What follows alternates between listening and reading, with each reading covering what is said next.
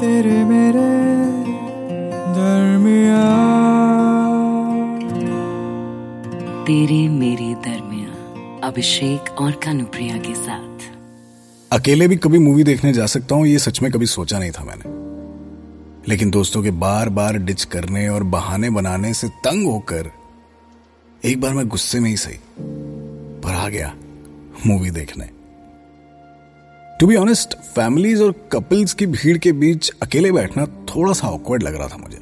इसीलिए मेरी बगल की सीट जो खाली थी, मैं चाहता था कि उसमें कोई मेरे जैसा ही लोनर आके बैठ जाए। लेकिन जब मूवी शुरू होने के पंद्रह मिनट बाद तक भी कोई नहीं आया तो मैं थोड़ा सा कंफर्टेबल तो हो गया था।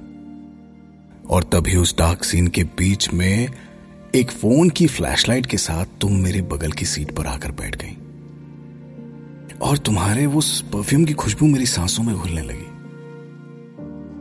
फ़िल्म चल रही थी, लेकिन मेरी नज़रें अब तुम पर टिकी थी। फनी सीन आता था तो खिलखिलाती थी आँखें तुम्हारी। सैड सीन के साथ भर जाती थी और एक्शन सीक्वेंस का थ्रिल चोरी चोरी से ही मैंने सब देखा तुम्हारी उन चमकती हुई आँखों में।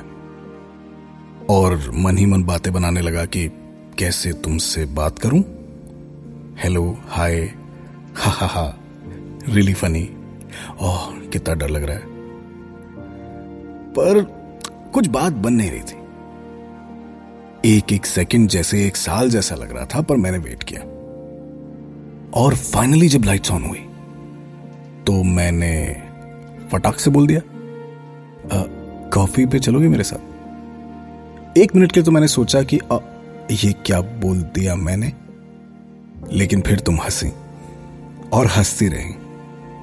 अब ये हँसी हाँ है, ना है, मैं नहीं जानता था। मैं सिर्फ़ इतना जानता था कि स्ट्रोक ऑफ़ लक नाम की कोई चीज़ तो होती है। जरा सोचो अगर मैं अपने दोस्तों के साथ ये फ़िल्म देखने आता, या शायद उनके मना कर देने पर आता ही नहीं तो मैं तुम्हें कभी नहीं देख पाता। तुम्हारी आँखें नहीं देख पाता, तुम्हारी मुस्कुराहट नहीं देख पाता, तुम्हारा चेहरा नहीं देख पाता, तुम्हारी वाइब महसूस नहीं कर पाता। जी भर के हंसने के बाद तुमने मुझसे कहा, कॉफ़ी या फ़िलहाल पॉपकॉर्न ना बोलने का तो सवाल ही नहीं था।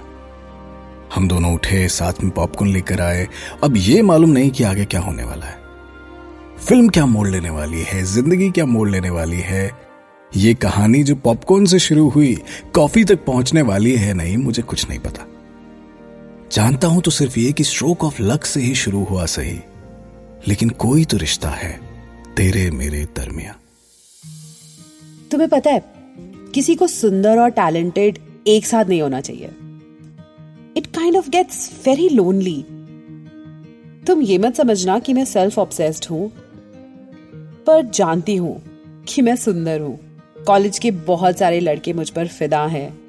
और ये जो लड़के मुझे एडमायर करते हैं, वही लड़के एक कॉन्फिडेंट लड़की से इतना झेपते हैं कि उनकी हिम्मत ही नहीं होती कि आकर बात करें। वुड यू बिलीव अगर मैं ये कहूँ कि आज तक किसी ने मुझे प्रपोज नहीं किया no one has even asked me out for a date नहीं मानोगे ना? क्योंकि सब लड़कों को यही लगता है कि यार, ये लड़की इतनी हॉट है टैलेंटेड है, इसका तो पक्का बॉयफ्रेंड होगा, बड़ी घमंडी होगी। ये थोड़ी ना हमें इंटरेस्ट दिखाएगी। बट गाइस कोई मुझसे पूछेगा कि मुझे क्या चाहिए? सच कहूँ, मुझे चाहिए वो सिंपल सा क्यूट सा लड़का, जो मेरी बगल में बैठकर आई मैक्स में मेरी ही तरह अकेले मूवी देख रहा था। कॉमेडी सीन्स में हंस तो रहा था। पर स्क्रीन देखकर नहीं, मुझे देखकर। इंटरवल का वेट करती रही कि कब ये बुद्धू कुछ बात करेगा। अरे यार, पॉपकॉर्न ही पूछ ले।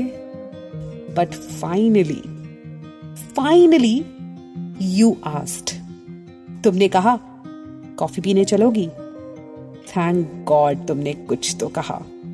वरना मैं सोचती कि तुम भी और लड़कों जैसे ही हो। पर नहीं तुम स्पेशल हो। एवरेज होकर भी सबसे अलग हो। और शायद इसीलिए कुछ बहुत खास सा है तेरे मेरे दरमिया। तेरे मेरे दरमिया। इस पॉडकास्ट के बारे में अपना फीडबैक देने के लिए हमें लिखें podcast at my Radio City dot com पर। तेरे मेरे दरमिया अभिषेक और कानुप्रिया के साथ।